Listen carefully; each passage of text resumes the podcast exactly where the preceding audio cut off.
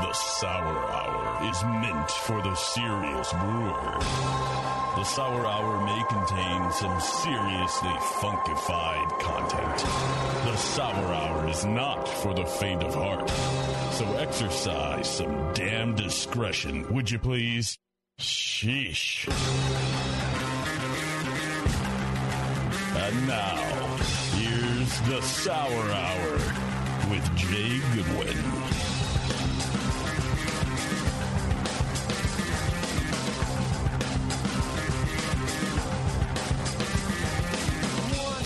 All right, it's that time.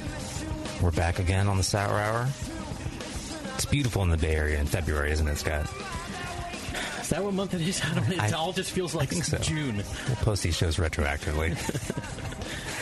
yeah, slacking a little this month, but uh, that's our bad. That's okay. We're back. It's the Sour Hour. I'm your host, Jay.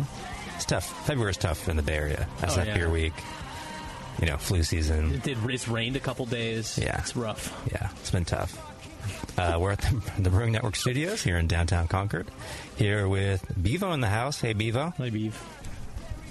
Hi. Gave it like a two Mississippi. Nailed it. And uh, Scott's here too. Hey, Scott. Hey, what's up? Got a great show for you all tonight. Tonight's guest, JC Tetreault. Hopefully, I pronounced that correctly. How did I? Jean Claude. What did I say? Like th- Therio, Terrio? The, the Riot. It That's was, what they call it it was back in terrible. college. How dare you? Great brewer, owner brewer, Trillium Brewing Company, a name that's should be familiar to many of the listeners for their great, great beers.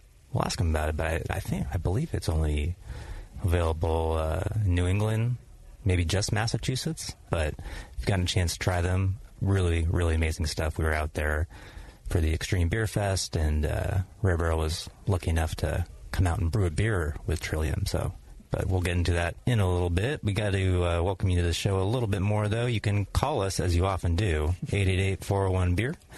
Join us in the chat. Is that up and running? Yeah, Beeve, you got the chat up?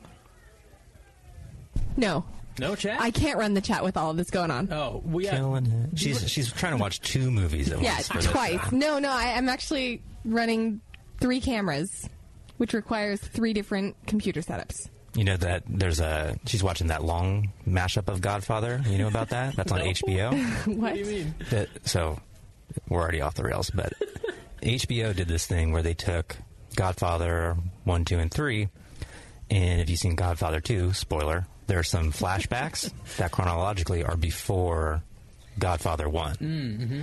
and so they string them up all together and they put those scenes first.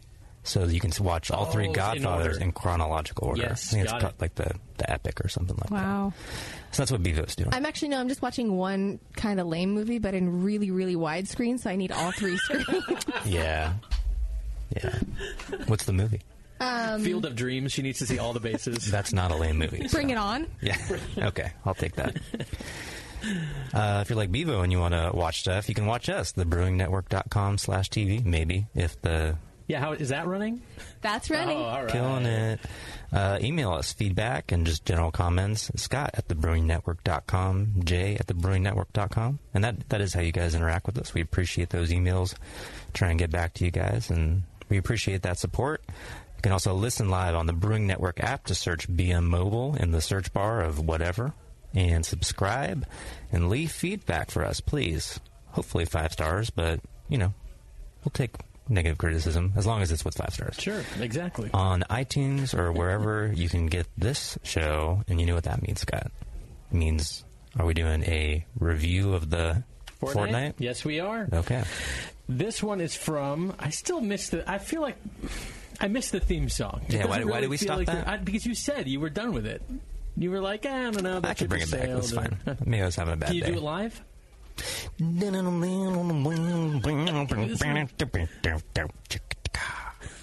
This review is from Toto ninety seven. Toto? Toto? No, it's Toto. T O D D. Toto says, I made the lethal mistake of trying the session. After a mind numbing 45 minutes of listening about video games, concerts, and the price of jeans, I realized that the subject of beer was never even thought. Never even thought touched. How do you have a beer podcast that's not about beer? Question mark. I'm going to start a podcast called Master Brewing Tips and just talk about my dog and Seinfeld episodes. now, I'll subscribe. Now I have to find a DeLorean so I can go back in time and break my phone to save me from that hot mess of a show. oh, and nice job, Jay and Scott with three T's, or is it Scott with four T's from Sour Todd? Thanks, Tado. That's a Thank you, that's an awesome review. And by the way, if you start a podcast about your dog and Seinfeld episodes, I will listen. You know what's good is the new Oh, Bevo made a face. What? The Seinfeld series on well, it's on other stuff, but Netflix. Comedians in cars. Oh yeah, getting, coffee. That's a great show too. super pleasant. Love it. Very nice. Yep. Uh, but yeah, thank you, Tado. And uh, speaking of other BN shows, go ahead listen to Brew Strong, Doctor Homebrew, Brewing with Style, and yeah, if you want to feel like you want to travel back in time, listen to the session. Yeah, you Some- can some- hear Bevo scoffing uh, in like more frequently than she does here, which if you can believe that. For what purpose? Oh no, she scoffed at Seinfeld. You don't like oh, Seinfeld? oh. Oh no, I, Oh, hate, for I God's literally despise that show. Ugh, I used to What's like you the so deal much, with Bevo? Nailed it. What's the deal with Bevo? Oh, Okay. that was that was terrible. I I know that show enough, and I dislike it enough to know that joke. Good. We'll turn your mic off. It's okay. Go ahead. She said something, but her mic was off. Yeah, that was good. Dick. Uh, go on to the uh, brewingnetwork.com and get some Sour Hour t-shirts. Yes. They're, they're live online, Yes. available for sale. Sound like something that sells faster than hotcakes? It's another one of those outdated, Yeah, maybe they do. They're selling like hotcakes. Nobody buys hotcakes anymore. like best thing since sliced bread. That's another one. it's like, first, how great is sliced bread? Mm, it's fine. But then there's so many great things since then.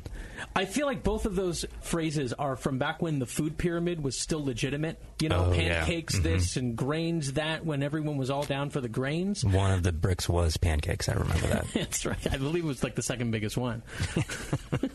huge. Last show, Rare Barrel. That that was the last show, right? It was. tasting air quotes bad beer. Yeah, right. Yeah. That, that was a fail. That was a No total kidding. fail. Not on our part. No, On all of you listeners' You part. all Your beer is not nearly bad enough. that's right. and uh, so we God. drank it, and then did what the Rare Barrel does during those shows. So if you're a fan of that, go listen. But yeah, there's some you know good Rare Barrel updates and some shenanigans abound. Mm-hmm. What else? Since the last show, we had SF Beer Week. I mentioned that before. A great time. Thanks for everyone who came out to the Rare Barrel and the Brewing Network studios in Concord. yeah, yes. Just to visit, you know, Everyone just to look at the here, studio. Appreciate it. We poured lots of great beer for you at the Brewing Network Studios, and we uh, had a great time doing it. upcoming stuff. We've got a craft brewers conference coming up a little bit soon, and that prompts me to say we are doing. Speaking of collabs, our release, I believe, of the Yazoo slash Embrace the Funk Nice. Crowdsource collaboration Right. with the Rare Barrel and all of you fine people out there. So uh, yeah, it ended up being a tart saison. We're doing a couple of variants and. According to our friend Brandon Jones, there it is tasting great. He calls it a brewer's beer, which that sounds perfect to me. It's so like Jerry is a comedian's comedian. yeah, exactly, gotcha. exactly right. But yeah, so if you're going to be out in uh, Nashville, which is where it's going to be, what is that? The first weekend in first week of May, I believe. We'll be out there and come say hello and try our beer. Is it getting packaged?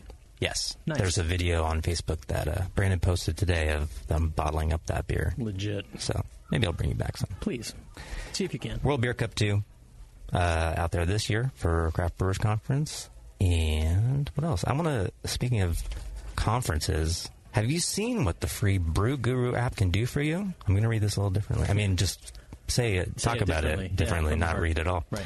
Built for homebrewers and beer lovers, the Brew Guru delivers sage brewing knowledge and money-saving deals at breweries, beer bars, and homebrew supply shops.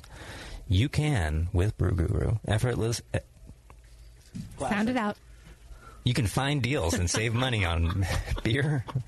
It doesn't take a lot of effort. Beer, food, and brewing supplies. Level up your brew IQ with handpicked articles, proven recipes, and trusted resources from the American Homebrewers Association and Zymurgy magazine. And use the powerful brewery locator to find nearby breweries, tap rooms, beer bars, homebrew supply shops, and brew pubs.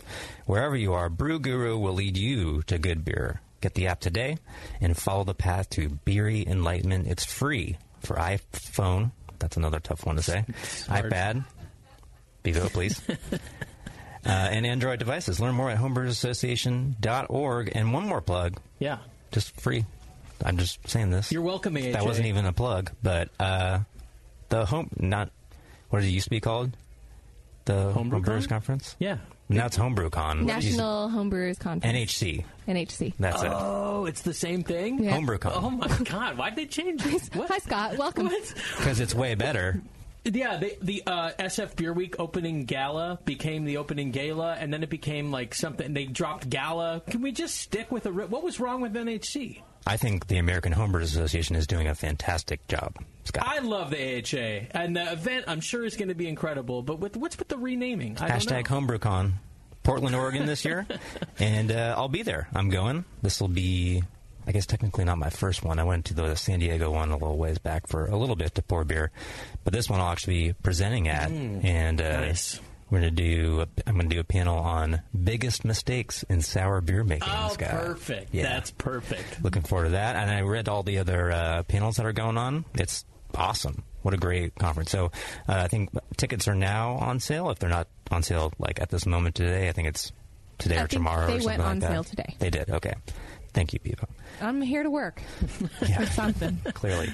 Uh, hashtag HomebrewCon. Go to Homebrewers, Associ- Homebrewers Association.org. Yes, hey, the uh, homebrew cons are. I mean, if you've never been, you're really. I mean, I, I have no idea what you're doing. It's like the most fun you can possibly have as a beer lover homebrewer. Are those conferences? They're they're amazing. They're so fun, and like you're saying, the panels are every single one of them is enlightening and fun to be at. Even though there's some that are at like eight in the morning, aren't there? And it's like, what is Ooh, that really? about?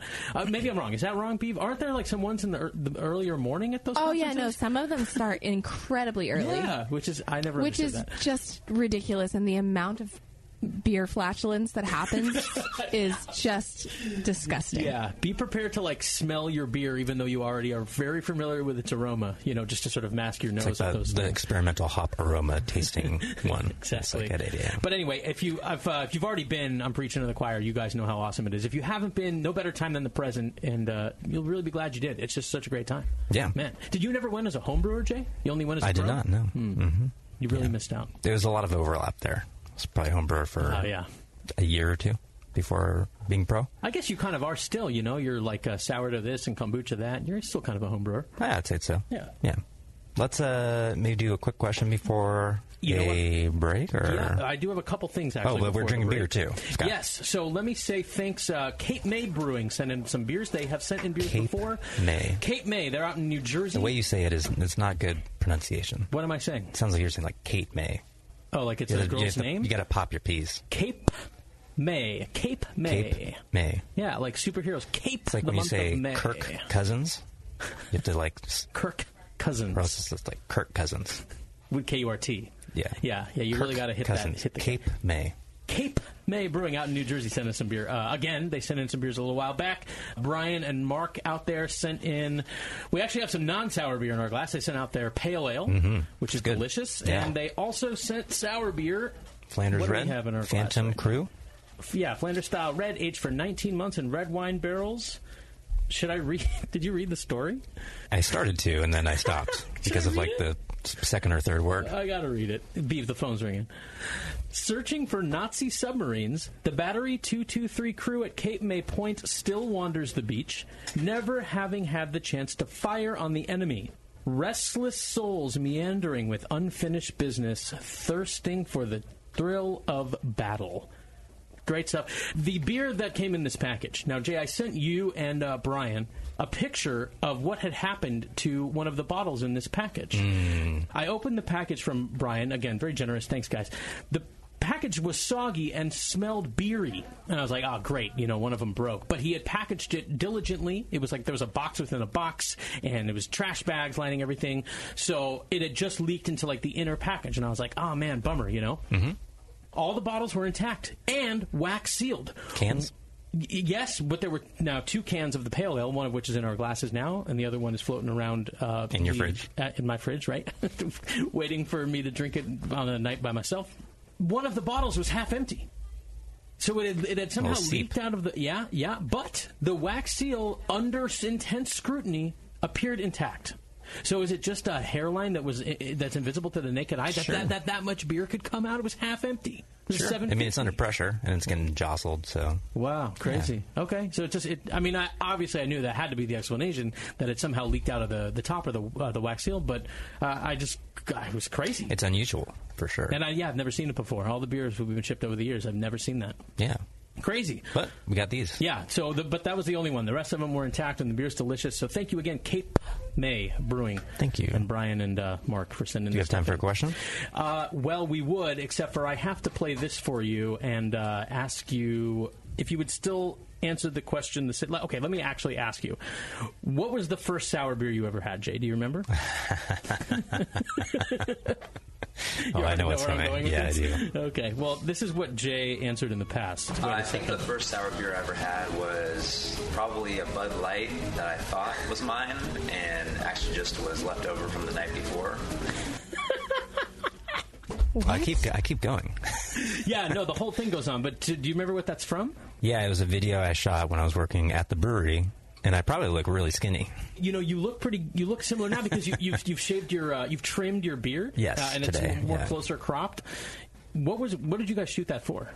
No reason really. I think we just had you know wanted to shoot videos, and it's kind of early, like social media. It's like probably 2009 or so. So it's just like you're supposed to shoot videos and put them on the internet. Yeah, here it is. I think the first sour beer. This is I uh, Tyler King. My old boss. Tyler King, now at Brewery Vermont. Rex. I was working at BJ's. They had it on tap, I poured myself a little bit when uh, no one was around. He wasn't 21. There's I Jay. think the first sour beer I ever Look had you. was probably a Bud Light that I thought was mine, and actually just was left over from the night before.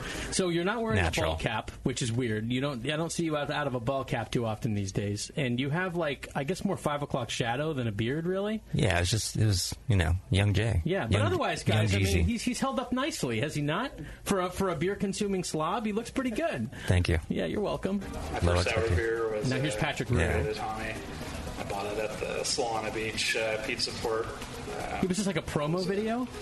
Yeah. it was probably my first year of law school. The first sour beer I ever brewed was Back to Tyler now. The original homebrew batch of Oude Tart when I was about 17 or 18 years old. That was originally his homebrew recipe. First sour beer Yep. I brewed was an early version of Oude Tart. I think that was before we even had a name for it. It was just Flemish Red. It's not as a So, home brewer. what was the what was the story with? Did Tyler go, "Hey, I have this recipe. Like, let's go mess around with it"? And I mean, that was before I was there. So I say I that was the oh. first one I brewed, but it was like Patrick and Tyler decided to make Tyler's homebrew sour beer, and I mean, I just like brewed the wort for it. I was not part of the the brain trust there at all. Yeah, I mean, imagine you're 17 years old and your homebrew recipe goes on to win.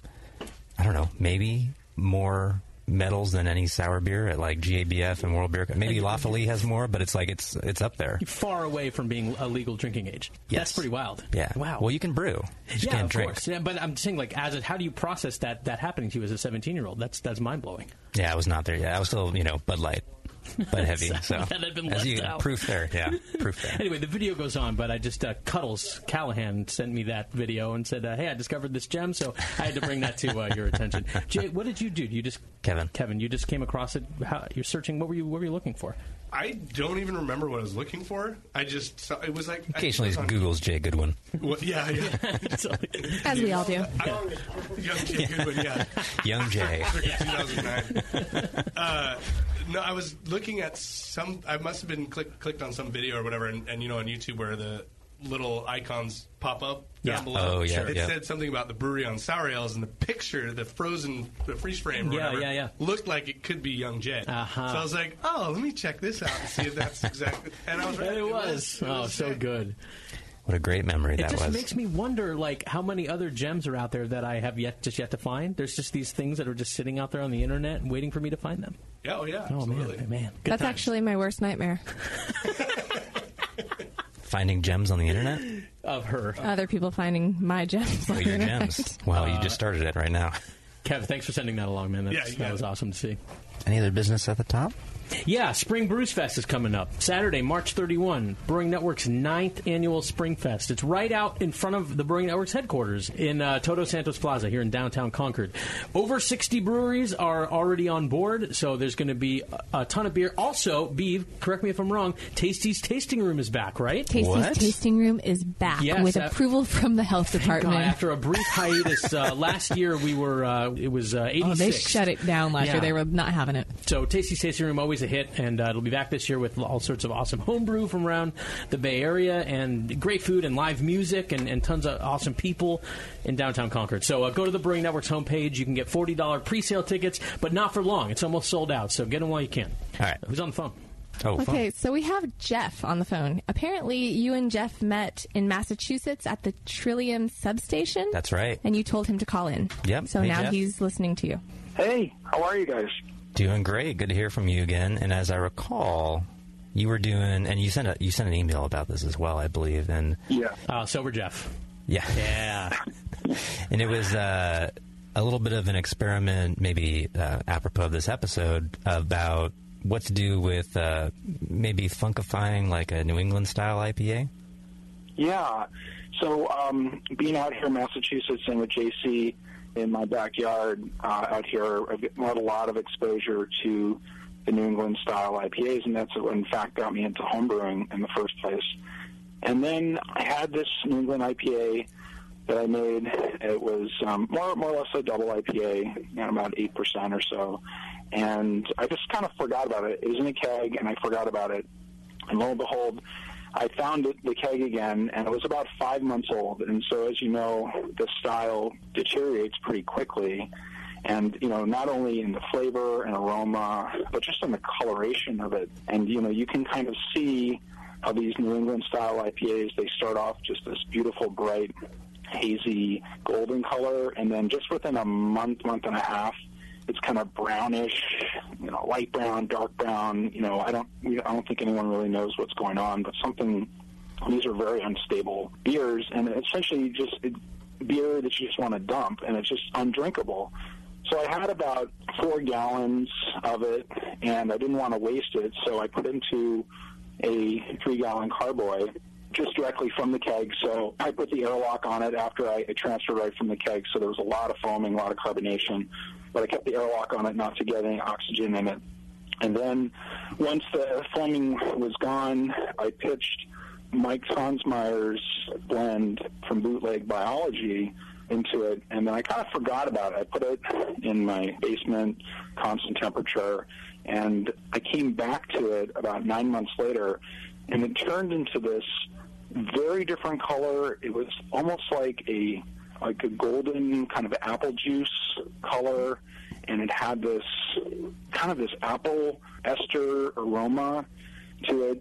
And the, the only thing is, uh, the problem is, I didn't intend this beer to be a sour beer or a wild beer at all. Uh, it just, you know, had a starting gravity of 1080, and because I I did a high um, mash temp. It was like 160s and the low 160s.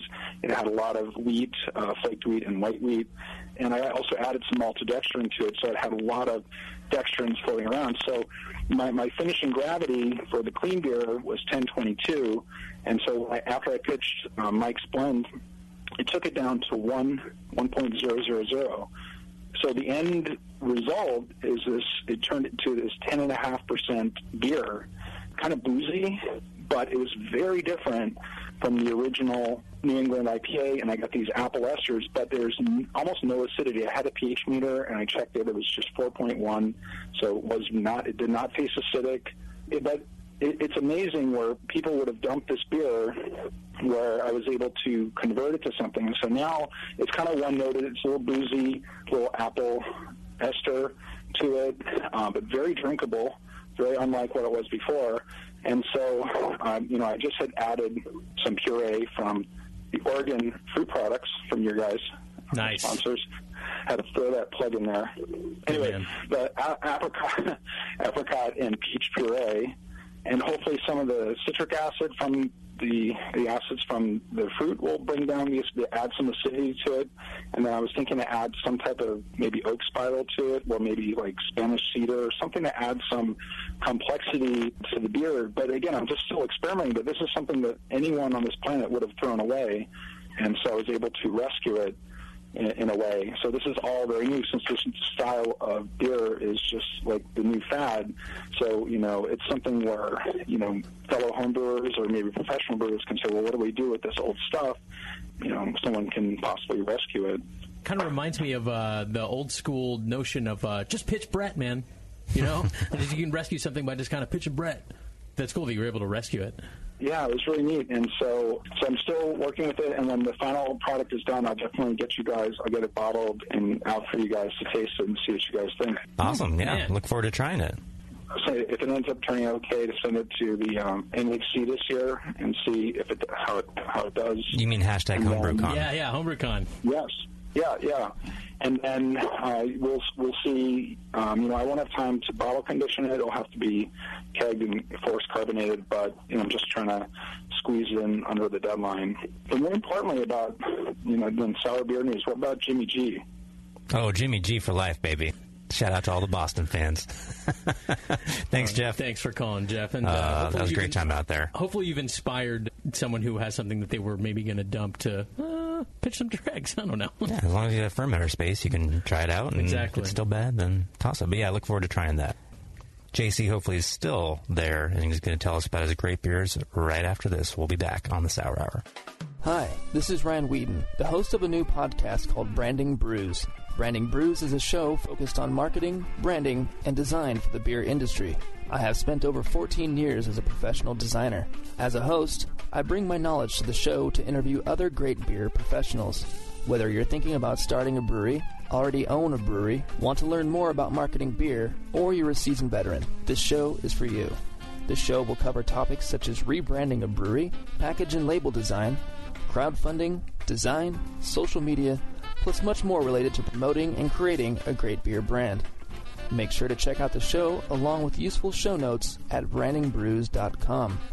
You can also subscribe to the Branding Brews podcast in iTunes, Google Play, and Stitcher. Again, check us out at brandingbrews.com.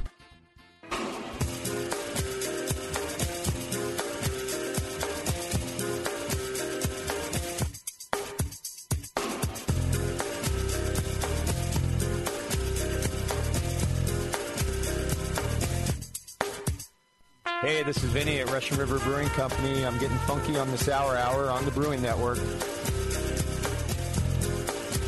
that? Yeah. Yeah. Yeah. And we're back. Got JC from Trillium coming up in a minute.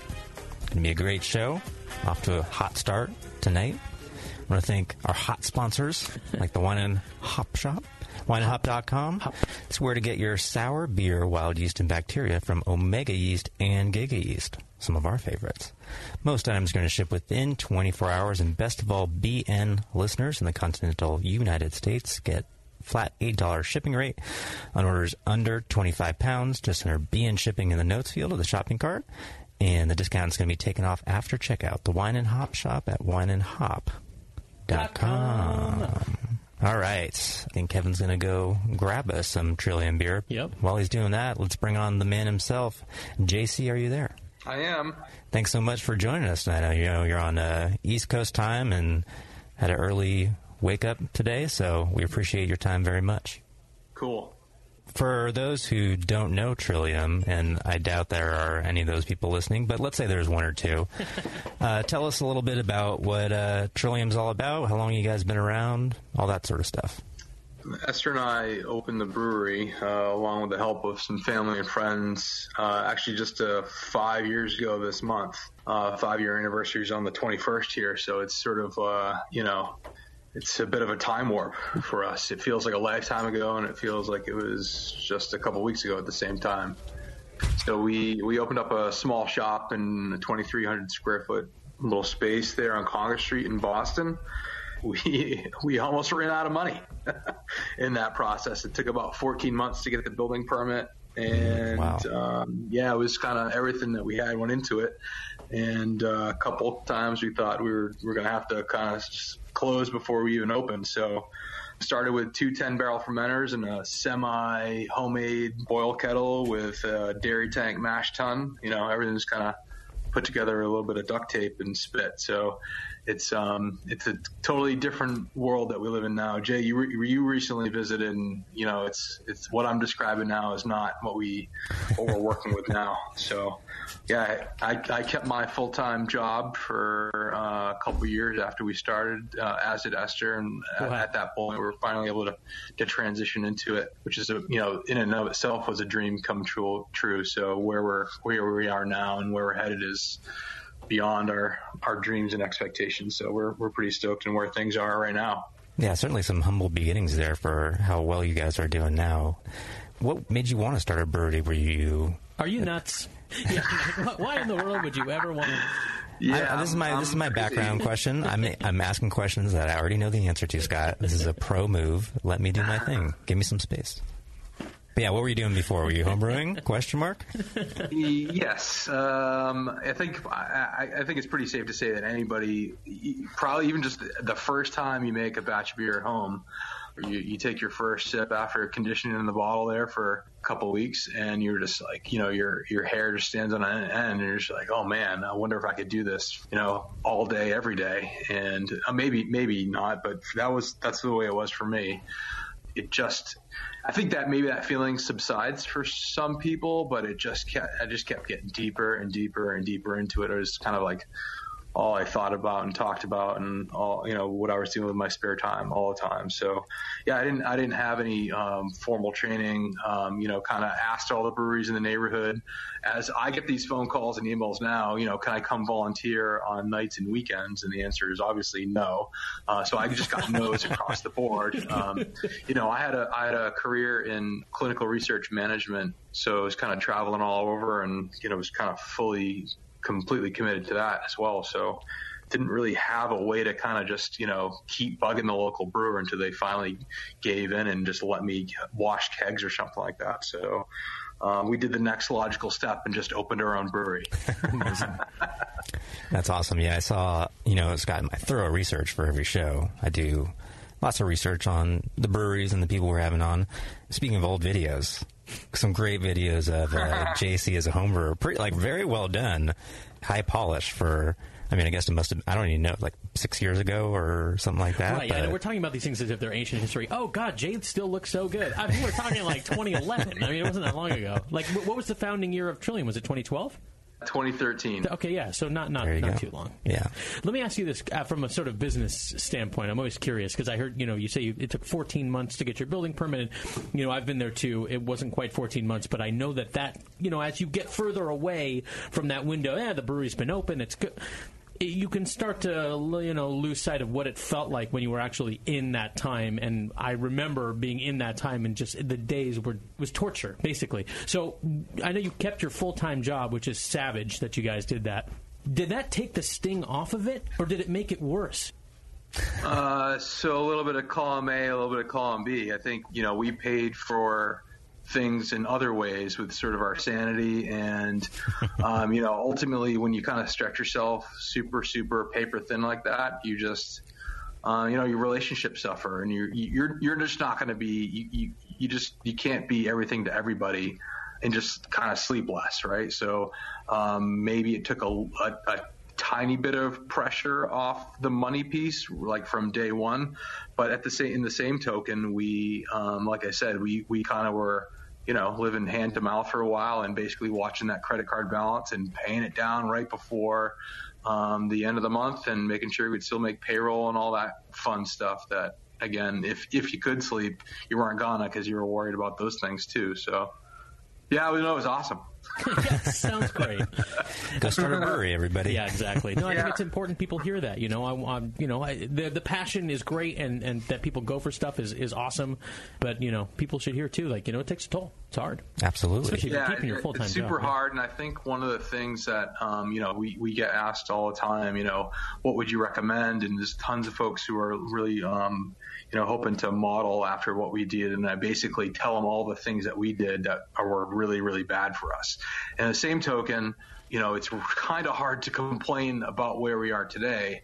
But knowing the environment and the market and all of the other things, you could never start a brewery. Well, I would hope you would never try to start a brewery like we were, like we started a brewery in today's market, in today's world. You would just get plowed under. it is tough out there, but kind of transitioning a little bit from the passion of the the business back to the the passion of the beer. We do have uh, one of your beers open here, and it is peach super soak. And Scott, I actually have a question, and forgive me for a second because this question's brought to us by. Dr. Lambic and his team at sourbeerblog.com. You got to check out his articles on Sour Beer Blog for a great written resource devoted to teaching you how to brew and blend sour beer at home. And now their crew is starting up a brewery, a new brewery and tap room in central Pennsylvania. Check them out. Mellow Mink Brewing at mellowmink.com. And uh, we just heard he, got, he sold out his uh, his membership. So Yes. thank you guys for the support out there, and that's awesome. I have the question here actually this Yeah. time, Scott. It's from uh, I think it may, maybe from one of the Rare Barrel social medias. It's from user Johnston B sixty six, and uh, he's asking JC, what is the fruiting rate of your super soaks? And we've got the peach one in front, so maybe Um, we'll start there. Yeah, so if, if we're just talking about Peach Super Soak, the Soak and the Super Soak series are uh, aseptic puree. So those um, those are made for with three pounds per gallon. Gotcha. Okay, so that's that's on the high side, right? Yeah, peach is a tough one. I mean, I think you got to use a lot to to get that flavor. I don't know how you feel about it, JC. Yeah, there's significant disparity between intensity of fruit character and the flavor and aromatic compounds, as well as uh, different types of acids as well. So you, you can't just go with a flat fruiting rate across the board and, and expect to get the same level of intensity. And of course, there's different sugars and other compounds that are along for the ride. So you kind of you can't you can't just do a one size fits all there. Let's see if we can make categorical statements here. What fruit goes the longest way? The littlest bit goes the longest way, and what fruit is like no matter how much you pile on, it just you can't get it. Well, I, I don't have an encyclopedic knowledge of like all the different fruits. You know, we, we tend to we, we have not used much in the way of tropical fruits just because of where we are in, New England. Kind of stick with kind of like the uh, the brambles, berries, and kind of stone fruit. So of the ones that I've used, I'd probably say raspberry, maybe black currant, um, kind of in that in that vein. What do you think, Jay? I do have an encyclopedic knowledge of this, so I'll step in. listen, listen up, Jason. no, no, I actually completely agree with that. And uh, yeah, blackcurrant, raspberry. Um, I was actually trying to think of one to beat that, but I don't think I have it. And yeah, I think peach is one of the lightest. You, you get into other things like pear, nectarine, apricot's a little more aggressive, but a lot of those lighter stone fruits, I, I, some stuff like melon, you know. Depends what you want to group in. That's a lot of water. So, So you're saying, yeah, melon, you can just pile it on, and you, you, it's hard to get a lot of essence. Yeah, I'd say so. If your brewing liquor is 100% watermelon water, I think it'd be tough to get watermelon flavor from Yeah, it. yeah. So, I would imagine that there wouldn't be um, a ton of difference or all, any difference between apricot and peach and any like. I'll, I would think that all the stone fruits would be in the same sort of category as far as what you're getting. But there's there's variance there. I think so. I think the apricots are much more aggressive, but I don't know. What's, what's been your experience, JC?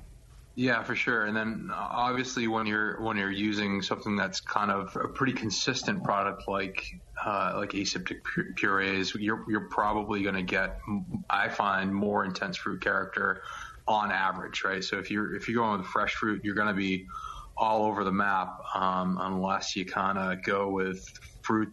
You know, somebody a farmer that's just like not making not growing fruit that is kind of poised for shipping and for grocery stores or for any that that kind of like standard high volume market you gotta gotta go to like a pick your own situation or you gotta it's it's tough to find really good high quality fresh fruit probably one of the reasons why we're we're so intent on eventually kind of realizing our original intention for brewery for for Trillium is to is to build a, a farm that can kind of support the brewery. And uh, JC, you know, I was lucky enough, as you mentioned, to, to come out there and try just all all your line of beers. A lot. Yeah, of you people, drank a lot that day. I did. which which wait, there's just one day. I thought it was all the days. So. You know, the people who maybe know you more for the hoppy beers that a lot of people get exposed to and sell like crazy, where you got lines out of your locations. Tell them and us a little bit more about what's going on with your your sour program. Put us put it all kind of in, in context for us, like how many barrels, how many types of different beers do you guys make, stuff like that. Oh, sure. Uh, we actually were pretty committed to our wild beer program um, in early days, and you know, again, when money was super tight, it was like all I could afford was a single wine barrel of this or that, and we didn't have very much space, as I said. So you kind of just stacked up a couple barrels where they where they were. So our, our initial production, and obviously the how quick you cycle through things is it's a pretty slow uh, evolution. So fast forward a couple years to when we opened our Canton facility, which is just about 30 minutes outside of outside of Boston, and uh, we had a 5,000 square foot mezzanine. And we kind of reinforced the structure up there and put some drainage in so that we could really kind of go from a single wine barrel batch, and then you know we were we were doing 10 barrel batches maybe in 2014, and uh, went to 30 barrel batches, and now we're doing um, anywhere between 30 and 90 barrel batches of wild beer. So I think we have uh, somewhere on the order of uh, 3,500 barrels of wild beer in process, all the way from kind of you know a spontaneous batch brewed yesterday, all the way through finished product and inventory. So maybe about a thousand wine barrels and total of 27 foeders right now. Massive. Damn. Yeah. that's huge. Beautiful spot too. Very impressive. I know we have to break, but can I ask this quickly? So this beer is, is just so so so good. I have to say, I. Scott made a face that is just not suitable for. it's it's not suitable for work after his first sip. Involuntary. You know, change my pants at the break. Yeah, he gave you the O face for sure. But so I have to ask this, right? Because there's, and this is not the first time we've been over this topic by a long shot. There is not the slightest bit of any anything, any oxidation, any THP, like just not even 0.1 percent of any off flavor. It's just brilliant acid juicy peach. What is the biggest difference between your programs that are you're able to achieve this? Oh, you're talking to me too. I thought you were eh, yeah. just talking to JC. yeah, no. Well, your beer has off flavors. Yeah, I'm talking Yeah, to yeah, JC. yeah.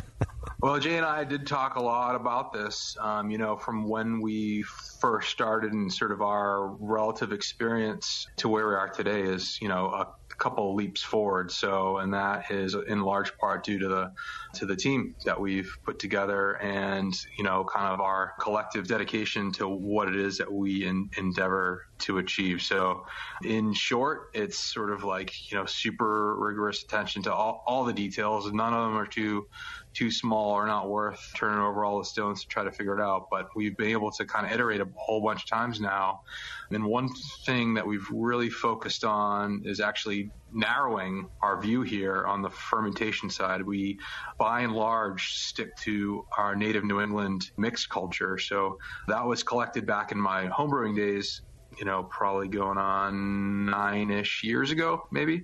Collected a bunch of um, cultures off of some grape skins from the vineyard where Esther and I were married in Connecticut and have been kind of propagating along. Now that's banked at a lab in California, and we go back to that to that pitch and we maintain kind of a, a, a prop tank in house. You know, we got a we got a QA QC team and we run sensory panels and we got a warm room and we got a fully f- outfitted lab and you know we're we're developing some sensory techniques around detection of THP that's more sensitive than kind of the average palate with some pH changes on the samples and a whole bunch of other fun stuff that is probably getting a little bit boring now. Oh no, that's No. that's hitting the sweet spot right there. Totally. yeah, I know there's not a magic bullet answer, you know, and I just want always want to drill that down because you know you guys are doing so many great things on, on the home scale, and you know you're using great ingredients and uh, your your processes and your pitches, and you're you're so detail oriented, and that's why your beers are so great. I just want to see like how far can we narrow that gap between the, those the, the sour homebrews that are 97% there. They're great. They're Mm-hmm. highly drinkable, and this, which is just next level. Commercial quality is not even really a way to describe it because I've had homebrews that are better than some of the commercial stuff. But it's this is another universe sour. You know, there are some sort of next level sour programs out there, and this is clearly that. I always want to try and drill down on what that is. What I heard from JC was, you know, he gives credit to the team. So you just got to steal his team away from him. right, yeah. That's Hi- the key hire to success. Yeah. just we'll cut that out, JC. Don't worry. All right. Well, we need to get to a break. Uh, hopefully, JC's drinking some some beers, and he can. Are you drinking beer over there? Um, yes. Good Excellent answer. answer. Good on you. All right. Be- before we do, Scott, I just want to thank another one of our great sponsors. Who's that? iDip. Who dips? The Smart Brew. There it is. Water testing kit. I dip. You dip. There you go, JC. Uh, wait. Bevo's into it now too. Anyway, I'll, I'll, let it- I'll let it run. There it is. Oh yeah. Yeah, it uses a re- revolutionary photometer, photometer system, which is the first and only one on the market uh, with its own app. Lost my place there. In my head, I mean. Home or commercial use, it takes great water to make great beer. The ability to test 40 different water quality tests. That's a double test. Four come preloaded, and more are available. Tests for things like total alkalinity, chloride, calcium hardness, pH, sulfate, and much more. The Brewing Network special podcast listeners enter code TBN10, TBN10 at checkout and save $10 on either the standard or advanced Smart Brew testing kit. Order now and make this futuristic technology part of your brewing process. Visit www.smartbrewkit.com. Nice. Wasn't there a? Remember, there was a review uh, a few months back that was like the lack of a iDip live read has made this show unlistenable. That or Brew Guru, I can't oh, remember. was it Guru? Oh, Yeah. okay, all right. Well, it's back, baby. It's back. Just for you guys. All right, let's take a break. Uh, we'll be right back with JC and his great beers here on the Sour Hour. Are you a member of the American Homebrewers Association? Well, you should be. Members of the AHA can focus on brewing beer, and the AHA takes care of the rest. The American Homebrewers Association advocates on behalf of homebrewers like you to legalize the hobby in all 50 states and make sure that beer laws make sense. Plus, there are many great benefits that come with your AHA membership, like pub discounts that give you awesome deals at bars, restaurants, breweries, and more. Zymurgy Magazine and eZymurgy for tons of articles, how-tos, easy to follow recipes, and news about the hobby you love. And access to the members-only content on homebrewersassociation.org. But the AHA can't do it without your support. Join today so the American Homebrewers Association can keep fighting for your home brewing rights. Visit homebrewersassociation.org or join right now from the homepage of the Brewing Network website. Relax. Don't worry. It's the American Homebrewers Association.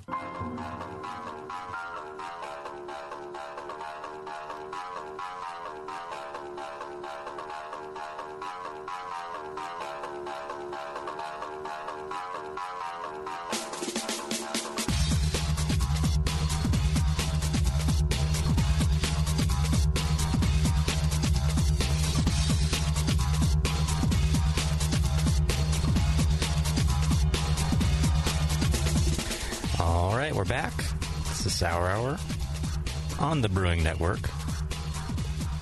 I want to thank another great sponsor, supporter of the show, the Neshaminy Creek Brewing. You know the name. They're great. What was that? Probably iDip. on JC's pot. Three time Philly Beer Scene Magazine Brewer of the Year. Go Eagle. Eagle? Singular? Yes, I, I'm, just, I'm, just, I'm so used to being in Boston when I was there Yeah. a month ago. It's oh, like, oh, that's right. Yeah. you gotta gotta be careful. For I the was telling Extreme you Beer about Fest. That, was like Yeah. right before Super Bowl, right? Oh, Yeah. it must have been a madhouse. Luckily, JC's, you know, not a Pats fan. I don't think so. Oh, I, I don't know. I don't want to get him in trouble, but not that he's a fan of something else. Is that true, JC? I'm pretty busy with the brewery. Let's just say that. Piss off with your sports ball. Oh, gotta watch Tommy. Tommy Brady. Anyway, Uh, well, I'm- I grew I'm up a Sox fan mostly, so there you go. Um, All right, you Yep. saved us. You saved us. Anyway, Neshaminy Creek, uh, making great beers. You guys know tons of awards, including Smoke Lager a couple of times. Renovated tasting room, sessionable beers, poundable lagers, double IPAs, saison sours, free brewery tours on Saturdays, and their second location must be open by now because we're we're a year from opening this past spring. Check them out and confirm this at NeshaminyCreekBrewing.com. So, JC, one thing I wanted to get into this uh, first show is uh, the cool ship that you guys were building, have built. It looked to me after we after uh, the rare barrel left you guys like you you got it up and running, and maybe have some of your first batches in on that. Maybe you could tell us about how you guys built that out, what your vision is, and uh, how it's been going so far. Cool. Uh, well, we actually did one turn at the tail end of the season last year. We took delivery uh, of the cool ship. Uh, it's a 50 barrel cool ship. And we didn't have the outdoor patio uh, next to where the brew house is. And we uh, were able to kind of transport the wort up the hill to our warehouse. And we just kind of like, we just left the loading dock doors open inside like an interior vestibule to kind of like, you know, let the cool night air do its thing. Uh, yeah, so we have one batch that's just about a year old now, and we just did our fourth turn this season, so with two more left to go before it gets too warm. Um, kind of sticking with a more traditional grist, uh, but using 100% uh, locally grown and malted grain, um, 60% pils and 40% raw wheat from Valley Malt. You know, we're kind of knocking out at 12 Plato and let's see what else. Aged hops, of course, at a, uh, right around a half a pound per barrel. What else do we want to know about that? What kind of temps are you guys rocking overnight? Um, you know, I've been, I'm new at this, so I've been kind of, you know, leaning on some friends who have been doing this for a little while and seeing what they, um, what they recommend and success that they've had for, you know, even, or even what looks like success for, um, things are going out a year or two. And we've been sticking with, you know, into the, maybe mid 40s during the day, and then we are, you know, hoping for high 20s, low 30s at night. So all except for one batch, we've been going into 500 and 600 liter neutral puncheons that we steam out, typically right around 70 degrees Fahrenheit. There's one batch that was a little bit warmer than that, but nothing too concerning. Does it get cold in Boston? It does. I think our cold cold night this year was I think uh, 17 below. Wow. Yeah, before we went out there, JC was uh, we were texting and emailing back and forth, and I think he mentioned that in, a, in the span of a few days, it went from minus seventeen to like sixty Fahrenheit. wow. Their massive barrel collection and foeders are, are inside and very well Yeah, well controlled. Yeah, it's all temperature control warehouse in there. We actually put a, um, a humidity system in there too. It gets bone dry around here with the, with the heating systems running all winter long. So that was um, a new addition that we put in before the start of the heating season this past fall. Yeah. Well, how do you? Don't you have that like? There's like a little kind of like I don't know shed kind of thing for the cool ship. It's like semi outside. Yeah, it's well, it's uh, basically this is just like an awning over Yeah. the, over the top of it. So I mean, it's f- effectively all open air. Yeah. Okay. So that that part is outside. So that's good. yeah, so that the cool ship will go kind of will will come off the um the deck there, and then you know once uh once we're done with our six six batch this season, they'll take it off and kind of bring a, a draft system in there, and then we'll mm, be able to have beers out there. That's excellent. Gotcha. Yeah, yeah. We were out there and uh, hearing that temperature swing, we're like, okay, hopefully it's going to be warm. And of course, uh, Stefan was out there with us, and uh, Richie, who works in our tasting room, and we're walking around. We've got like quadruple layers, and JC's just leading us around, like sneakers, sweatshirt. After walking for a while, he's like, oh, I got to take the sweatshirt off, t-shirt. He's just putting us to.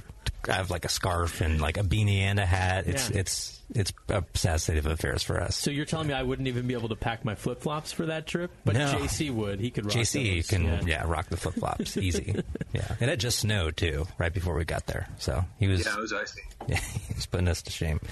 But uh, that's great. So uh, the cool ship beers are are in the works, and uh, yeah, they should be coming out any day, right? Yeah, we're looking probably about three or four years Cool. from now, uh, which is always, you know, you know, it's like it's a, hey guys, we're gonna do this. You trust me, right? Kind of thing. so it's, uh, it's you know, we're just kind of we're hoping for the best. We we are um, we are kind of doing a little bit of research on the side as well. So kind of like you know we're identifying and, and counting the types of microorganisms that we got going on in there in that first batch, and we're hopefully putting together um, a study with a few other uh, spontaneous brewers that can kind of understand the differences between the types of flavors and organic acids that are produced in, in the different microclimates around the country. Very cool. Yeah, and I've I've seen some brewers do some cool stuff with taking their spontaneous cultures and then using that as you know kind of their one of their many mixed fermentation cultures to inoculate other barrels too. I wouldn't call those mm-hmm. secondary inoculations spontaneous, but you're using the, the spontaneous culture for it. So there's always that oppor- opportunity as well, as long as they kind of kick off and and get to fermenting. But maybe maybe on that note, what, are you guys seeing active fermentation kick off in the barrels? And what's been your if so, what's been your typical time from the cool ship night to that happening? It's been pretty, you know, obviously we, we our experience is is very limited here, and so you know, for the four batches that we've done this season, it's it's been pretty reliable within about three days or so. One thing that we uh, we do is a little different. We don't, you know, we're not coming directly out of the cool ship right into oak, so we actually pump over back in for about 15 minutes or so to to homogenize and to because there is some stratification. We have a 50 barrel cool ship. It is you know warmer on the top and cooler on the bottom, and so we want to make sure it's all kind of even uh, in any kind of any kind of different microbial density within the top part of the of the wort. There, we want to make sure it's really uh, homogeneous before it goes into into, into the wood. So um, we pump over for about 15 minutes, um, and of course we're likely adding more mi- microorganisms and some oxygen at that point. and it actually goes into those transport tanks into a truck up the hill and then gets racked into to wood from there. So a little bit more handling than you'd m- maybe typically expect for spontaneous brewing. I think that's an excellent process there. And uh, we've actually got another one of your beers open here in front of us, and this is the from the Fated Farmer, fated with a T, not faded. Although if farmers start drinking this, I'm I'm sure they'll get there eventually. But uh, this is the Nectarine. Tell us a little bit about this beer, and maybe just a little bit more about the the Fated Farmer series. So you're the second person to make the faded farmer joke. Only two? two, oh, yeah. I, I was going for like the dad joke. Everybody. Like a hundred people have made this. oh, I'm very much a dad, so I've already made the joke myself a few times. uh, so, Fated Farmer um, sort of is uh, allows us to tell a little bit a little bit of the story about again, as I mentioned earlier, the uh, the original intention for Trillium was to become uh, a farm and brewery. Did not have a farm in my family, uh, nor did Esther. So we started with that, uh, with the kind of the eventual, maybe one day, 10, 20, 30 years from now, we could do that maybe as a re- retirement project. And here we are five years later. We still don't have a farm, um, but we're kind of on a pretty good track to, to get there.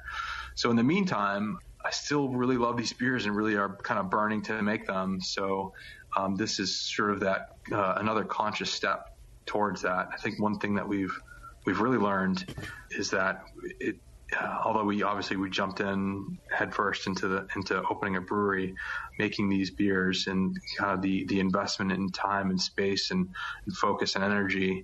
Um, we really want to make sure that we we take those incremental steps and we get them right. We got to be kind of purposeful and thoughtful and have uh, a long time horizon for how we approach things. So this is that kind of uh, step towards being able to be able to say that we we have grown and farmed farmed the land for ourselves. We've we've grown the grain that we've harvested and malted in, in part, and we're kind of re- realizing that with all New England ingredients in Fated Farmer, um, and it makes uh, and employs the the New England native mixed culture that we we got from the from the vineyard where we're married.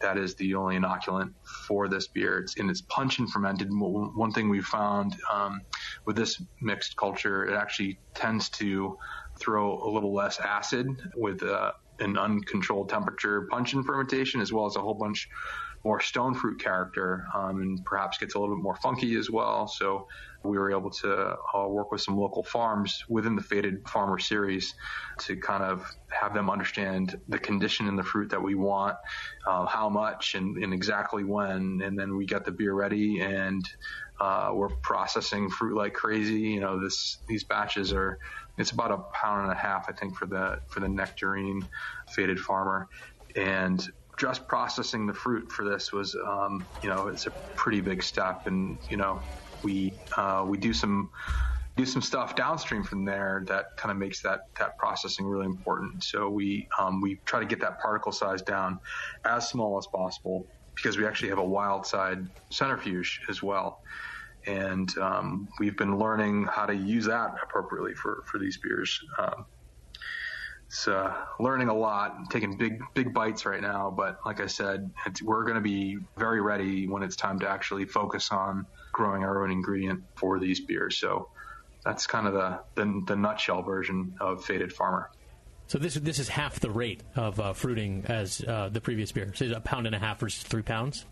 Yeah, sure. Uh, and like I said before, I think a lot of fresh fruit that you get kind of tends to be a little less characterful than what you typically would get on average from from aseptic puree.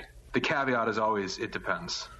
Yeah, totally. As always. Well, and and yeah. it's it's a really interesting difference too. And I mean, anyone who knows me knows how much I love stone fruit sours, mm-hmm. and it's uh, it's it's really cool to see the difference between how the the fruit is expressing itself in these two beers. You know, I mean, they're both very clearly stone fruit sours, but you know, the first one was just like the explosion, and this one is like very present but much more subtle. Anyway, I, I just I love the uh, the juxtaposition. It's a nice range, yeah, for sure. Yeah, cool. Yeah, we probably should have went in the other direction. Yeah, uh, yeah. In sequence, but that's okay. I think um, you know the there.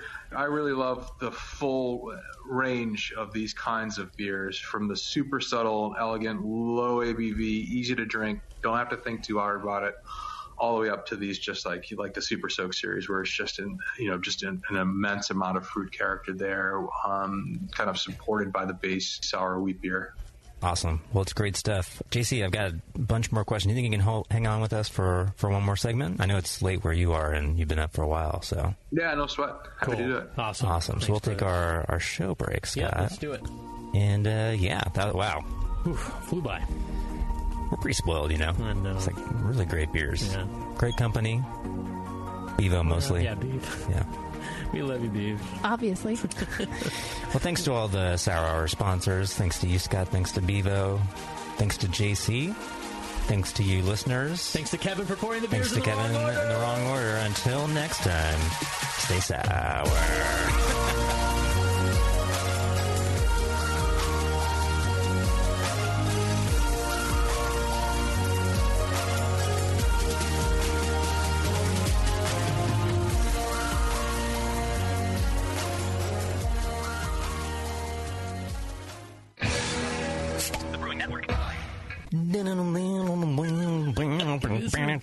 Network.